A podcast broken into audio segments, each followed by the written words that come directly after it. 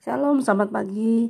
Hari ini kita merenungkan kembali kitab Ibrani dan kita membaca bersama-sama di Ibrani pasal 9. Bagian yang kita renungkan hari ini adalah ayat 15 yang berbunyi karena itu ia adalah pengantara dari suatu perjanjian yang baru supaya mereka yang telah terpanggil dapat menerima bagian kekal yang dijanjikan sebab ia telah mati untuk menebus pelanggaran-pelanggaran yang telah dilakukan selama perjanjian yang pertama. Ya, kembali kita membahas tentang perjanjian baru yang kemarin sudah disampaikan oleh Israel. Salah satunya adalah dalam perjanjian yang baru Allah menuliskan firman-Nya di dalam hati kita.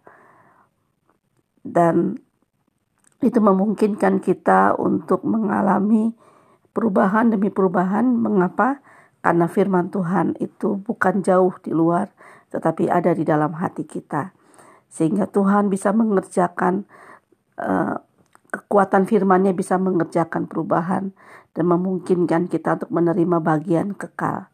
Nah, untuk mencapai perjanjian baru itu tidak bisa dilakukan dengan kemampuan kita, dengan kebaikan kita, tidak bisa dibayar dengan itu. Yesus telah membayarnya. Yesus telah menjadi pengantara bagi kita sehingga apa yang terbaik di dalam perjanjian baru itu dimungkinkan untuk kita terima. Dikatakan bahwa karena ia adalah pengantara dari suatu perjanjian, dari suatu perjanjian yang baru sehingga anak-anak bisa lihat mereka atau kita nih yang telah terpanggil bisa menerima bagian yang kekal yang dijanjikan.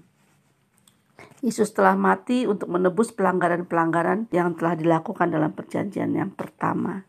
Ketika Yesus datang, dia membuat sebuah perjanjian yang baru di mana firman Tuhan tertulis di dalam hati kita.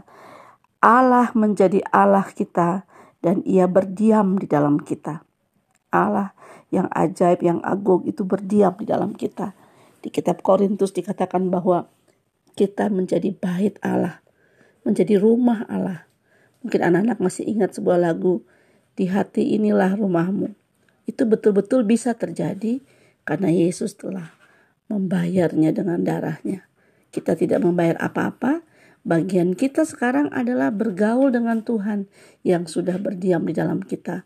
Memperkatakan firman Tuhan sehingga firman Tuhan yang di dalam hati kita itu bisa terjadi di dalam hidup kita seluruhnya. Selamat, pagi anak-anak, selamat berlibur. Tuhan Yesus memberkati.